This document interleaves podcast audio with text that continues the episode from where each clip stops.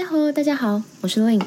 台风天大家应该都在家吧，没有出门吧？因为雨那么大，对不对？然后还有风，但好险，终于下雨了，不然水库真的又要差点渴死了。OK，那这周是那个韩国首尔的博览会周哦，大家知道吧？就是 Freeze 腓列兹跟 Kiev 韩国国际艺术博览会都是在这个礼拜举行的。那两个博览会其实都是第一届举办啦。K F 它会比较聚焦在多媒体艺术跟这两年很红的 NFT 上面，Freeze 就不用说了嘛，是国际级三大博览会品牌之一，所以现在就是 Art Basel 在香港，Freeze 在首尔，还有我们的台北当代喽。就期待亚洲艺术市场继续活络起来。OK，Anyway，我们赶快进入正题哦。今天呢要聊的主题呢是大家选出来的哦，而且刚好也跟这两天发生的一个艺术新闻大事件有很紧密的关联，所以就是艺术史系列，我们就是下集再继续。OK，那说了这么多，这集的主题到底是什么呢？其实就是这阵子话题性非常高的一个美国 AI 绘图演算程式，叫做 Mid Journey。大家不知道最近有没有很常听到它？吼，我是看到不少的杂志媒体哈都在讨论这个东西了，而且脸书啊、IG 什么的，最近真的很常跑出这个程式算出来的图，然后我的脸书跟 IG 也是一直被洗版哈。那你们现在是不是在想说，可是诶，AI 绘图这件事又不是什么新的东西了吧？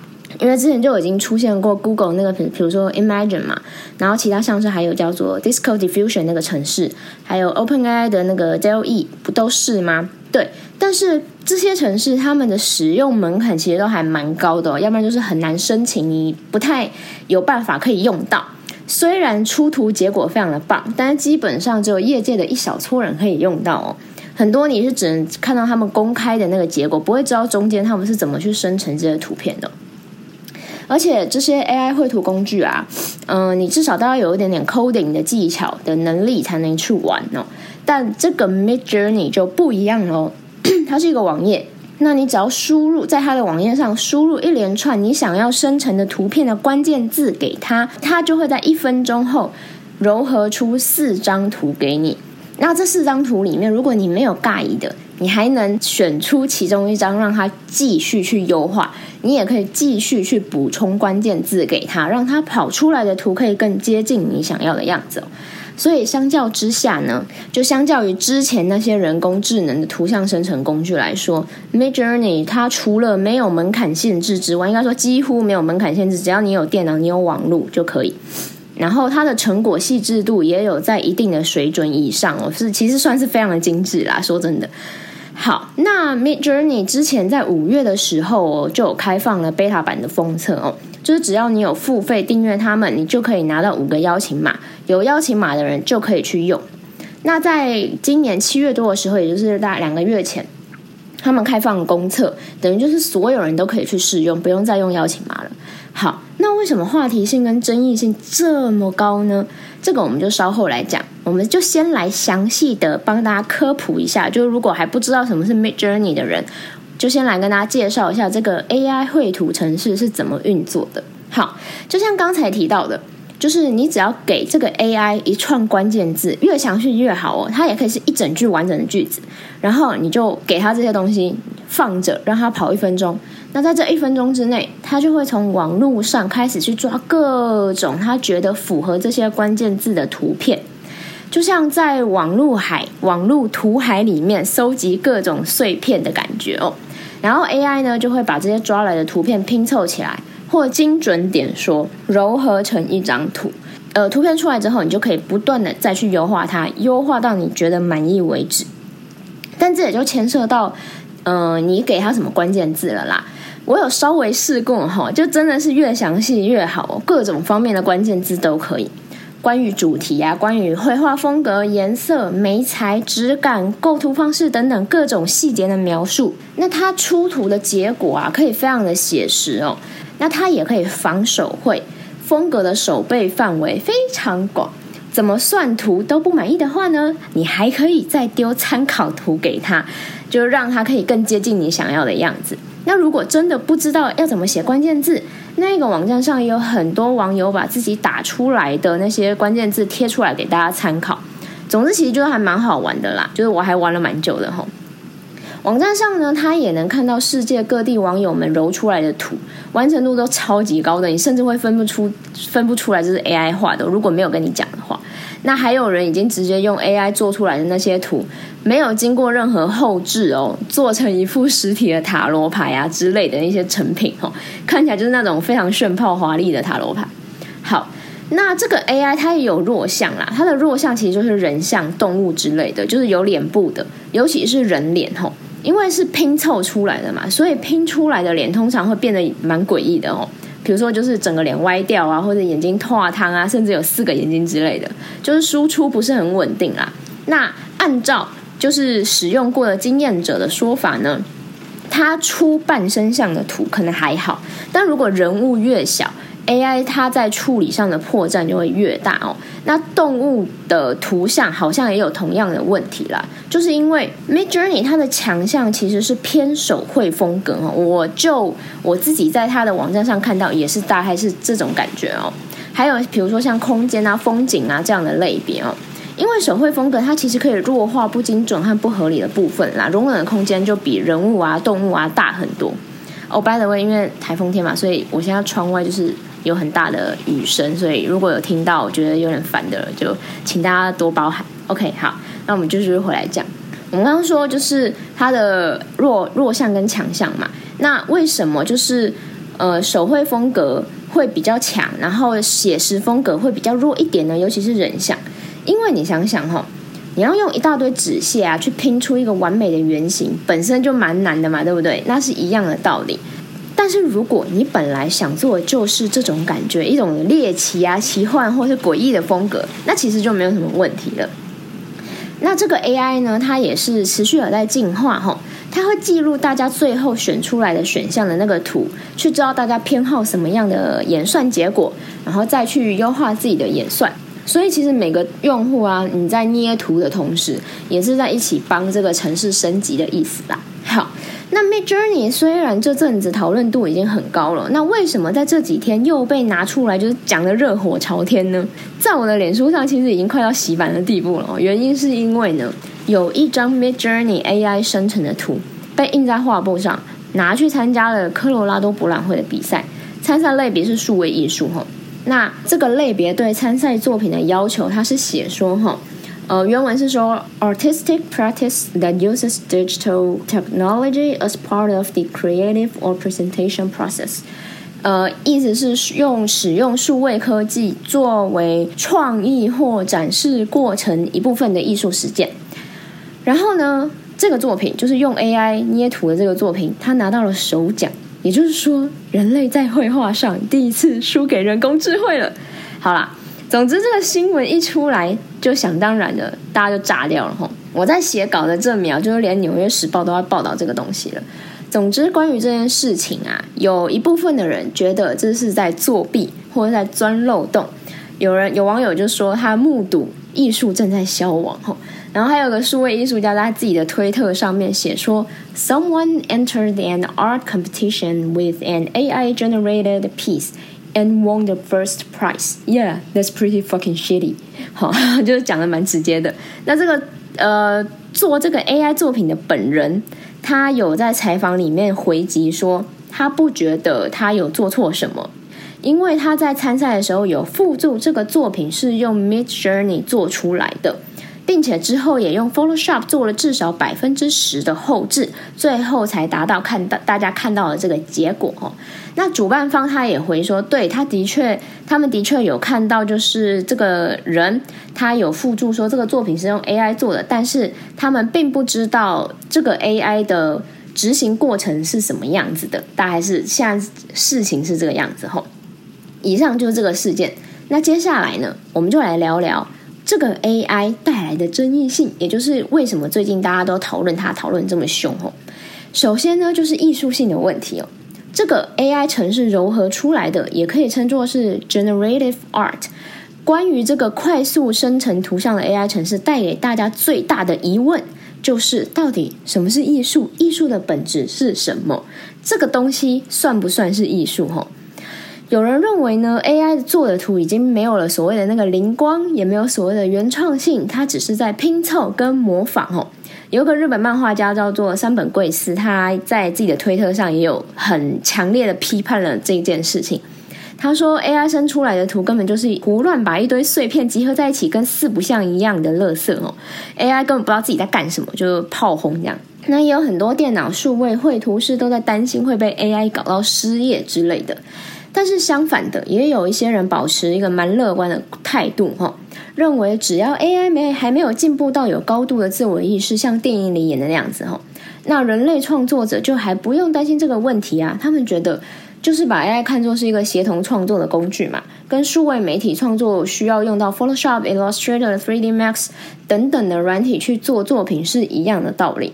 那输入关键字的也还是人，要怎么输入，要怎么让 AI 算出自己理想的结果，也是一个学问嘛。很多其实这个输入关键字这件事，其实还蛮吃专业领域的智慧知识储备量的哦。我自己是这样觉得啦，因为真的有差，还有关键字的排序逻辑，其实也都会影响到这个 AI 的演算结果。也就是说，你不把定义写精准，AI 去抓图的范围定义就会比较广嘛，比较杂嘛。好，那然后呢？呃，关于这个持正面乐观态度的人也认为。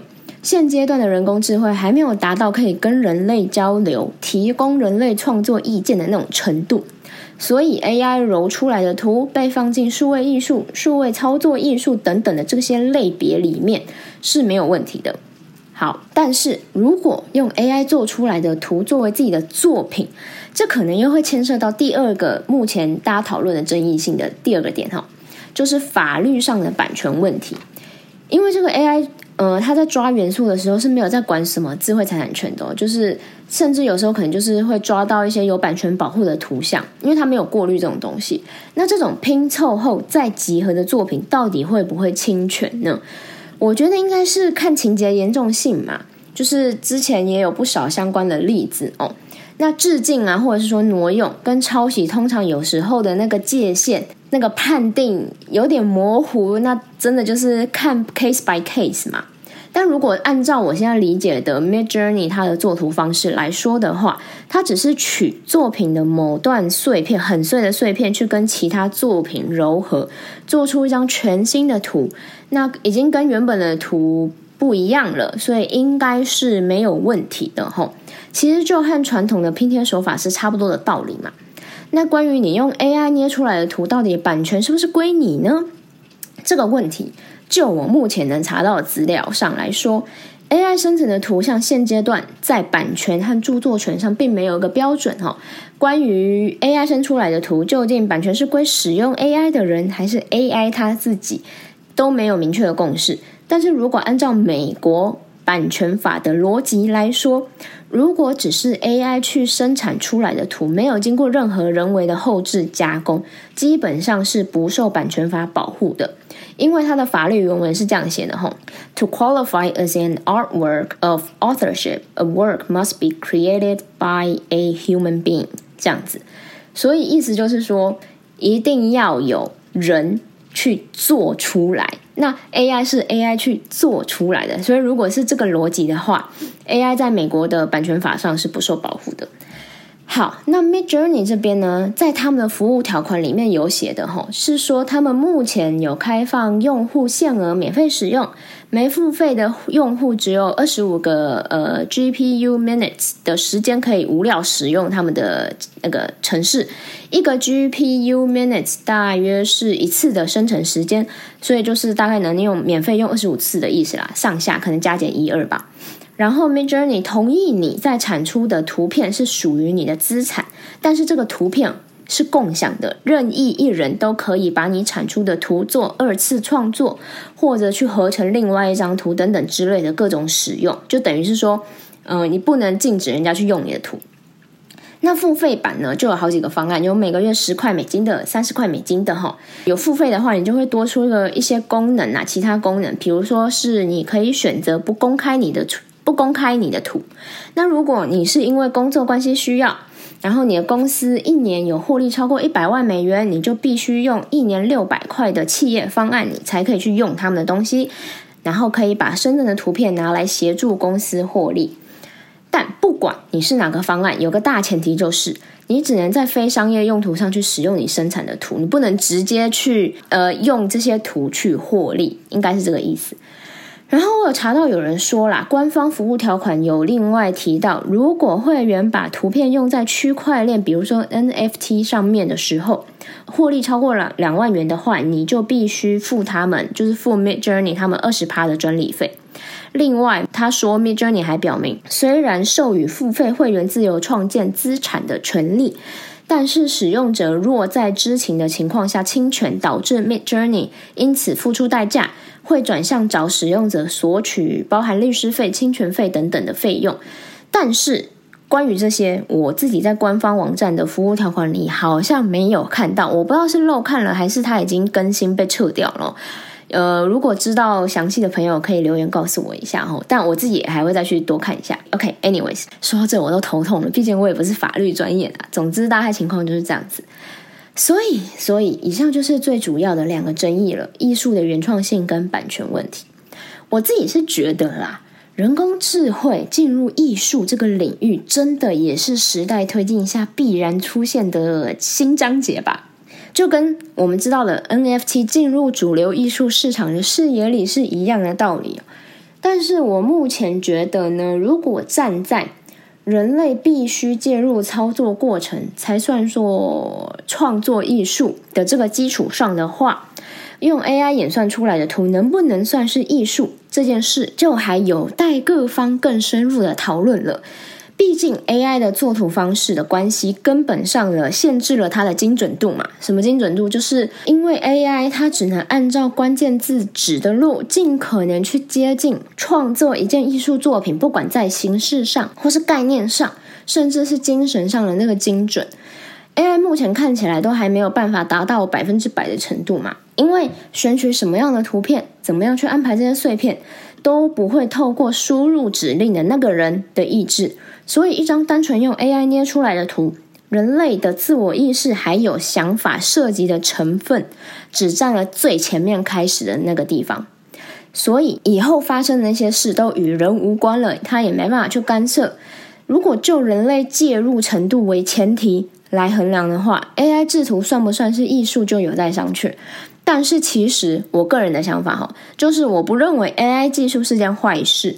因为总是会有人可以用新工具玩出跟其他人不一样的方法嘛。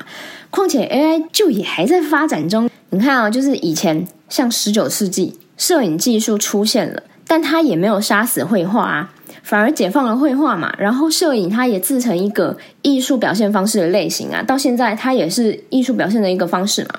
而且目前 AI 也还停留在服务人类的阶段哦，没有自我意识，所以对我来说 AI。还是在工具的范畴。那如果将来 AI 真的像电影演的那样，有自己的想法了、自己的意识了，开始可以自己画画作图了，不用透过人类输入指令了，那我觉得那时候就是艺术界的一个新的奇异点了吼，不知道大家怎么想的啦？好，OK，那或许还会有另外一个问题，就是会有人问说，如果把纯人工智慧产出的图不是艺术？当做一个前提，有后置的图又怎么说呢？比如说得奖的那一位，他就有说嘛，他后置了至少十趴的部分。虽然我还没有非常认真跟深入去思考过这个问题了，但是就现在快速的想一下，我是会认为，如果把输入关键字当做制图技术的一个新概念，那这件作品就可以被看作是人类协同 AI 创作的作品。但是如果是就过程才是艺术创作最重要的部分的这个想法去看的话，那就会变成人类只给方向，基本不参与制作，只担任最终微调、决定定案的那个角色，其实就跟老板一样的感觉。但谁知道呢？之后 AI 会进化到什么地步，又会有什么新功能，大家也不知道嘛。说不定之后还有会发展出一个可以介入出图过程的功能啊，对不对？但是啊，我觉得啊，有一个可以确定的，就是 AI 做出来的图可以是一个非常好的发想工具，或者是看作一门非常厉害的新技术嘛。而且它的确可能会一定程度上的慢慢淘汰某些只要求技术成分的那些数位图像制作跟绘制工作。毕竟，就算你不会画画，你不会绘图软体，你也能靠输入关键字，靠 AI 帮你生出一张完成度非常高而且很精致的图啦。那在考虑到 AI 以后只一定只会更厉害的话，我觉得这些状况都是可以预见的。那按照这个角度看呢，AI 是在数位艺术上担任了一个蛮积极的角色吧。接下来就是看，就是想用 AI 创作的那些人，能用 AI 把数位影像玩到什么一般人玩不出来的新高度了吧？应该这就是以后的挑战。好，而且艺术史讲到现在啊，简单点看，不就也是在看各种突破跟创新嘛，对不对？很多在当时被看作不伦不类啊，被骂到一个不行啊，言上到不行的那些东西，那些创作，到最后后来，他们就是那群在艺术史上打头阵、开疆辟土的人嘛，对吧？所以总之呢，我认为 AI 捏图吼还在一个刚开始的阶段，就继续看下去嘛，对不对？说不准会有有趣的事情发生啊！而且如果大家想嘛，艺术的本质就是在于创新。在于呈现一个新的看待世界的方法的话，那我们是不是也就真的也不用急着去否定这个新的技术嘛？Right？我自己是这样认为啦。OK，然后啊，我相信，呃，很多企业，譬如说广告公司、影视产业、设计产业等等的哈，将来也非常可能用 AI 算图来做一些初步的，比如说图面发想啊。当做沟通风格的工具哦，讨论将来制作方向啊，要怎么办啊之类的一个方式。反过来啊，委托方其实也可以拿来用来，呃，想说哦，我想做大概是这样这样的感觉，然后要这些元素构图，想要这样子之类的哈，可以大幅减少可怜设计师们还有绘师们做白工的事情，不用再花了很多时间画图，结果客户全部打回票这样子，定案应该会有效率很多啦。然后，就算对图不满意啊，你也可以直接现场重新算图哦。你就只要再输入其他关键字，重新算一张图给他就好了。感觉就是可以节省非常多的时间。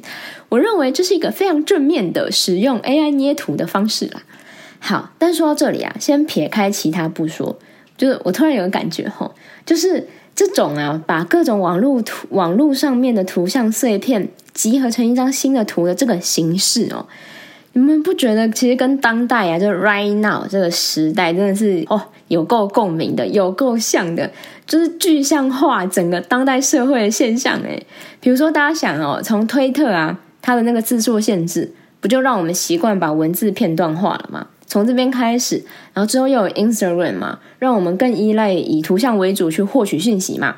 再到抖音，像那些呃，现在讲年轻人，感觉好像我老了。Anyways，反正就抖音不都是那些超短的影片嘛？还有各种懒人包啊，就是资讯的懒人包啊，还有各种那种十分钟看完一部电影的那种影片嘛，还有一堆快速从荧幕上被你这样划过去的海量的讯息。还有呢，就是社会对于快啊、省时啊这种这种程度的要求哦，有越来越不可思议的期待哦，再加上。大数据的那种筛选机制，让这个时代的我们好像开始越来越习惯用零碎的片段去拼拼贴贴去认识这个世界，去构成对这个世界的看法。不去细究的话，这个世界看起来似乎也没什么大问题，甚至也还蛮好看的。整个就是跟这个 AI 捏图的过程还有结果还蛮像的。原来不是在捏图哦，是警示点题的部分呢。OK，好啦，总之呢，说到这里，不知道大家对于这个人工智慧 Mid Journey 和这种生产图像的方式有什么看法？大家有兴趣也可以去 Mid Journey 的网站玩玩看哦。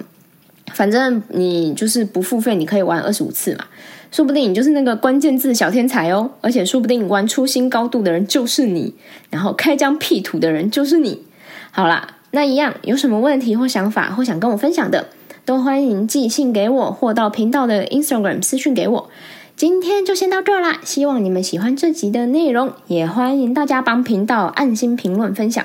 那如果想要赞助频道的朋友，也可以透过赞助连接请我喝一杯咖啡哦。谢谢大家，各种相关讯息我都已经放在频道简介跟 Instagram 上面了。好的，就再次谢谢你们的收听，我们就下集下次再见喽，拜拜。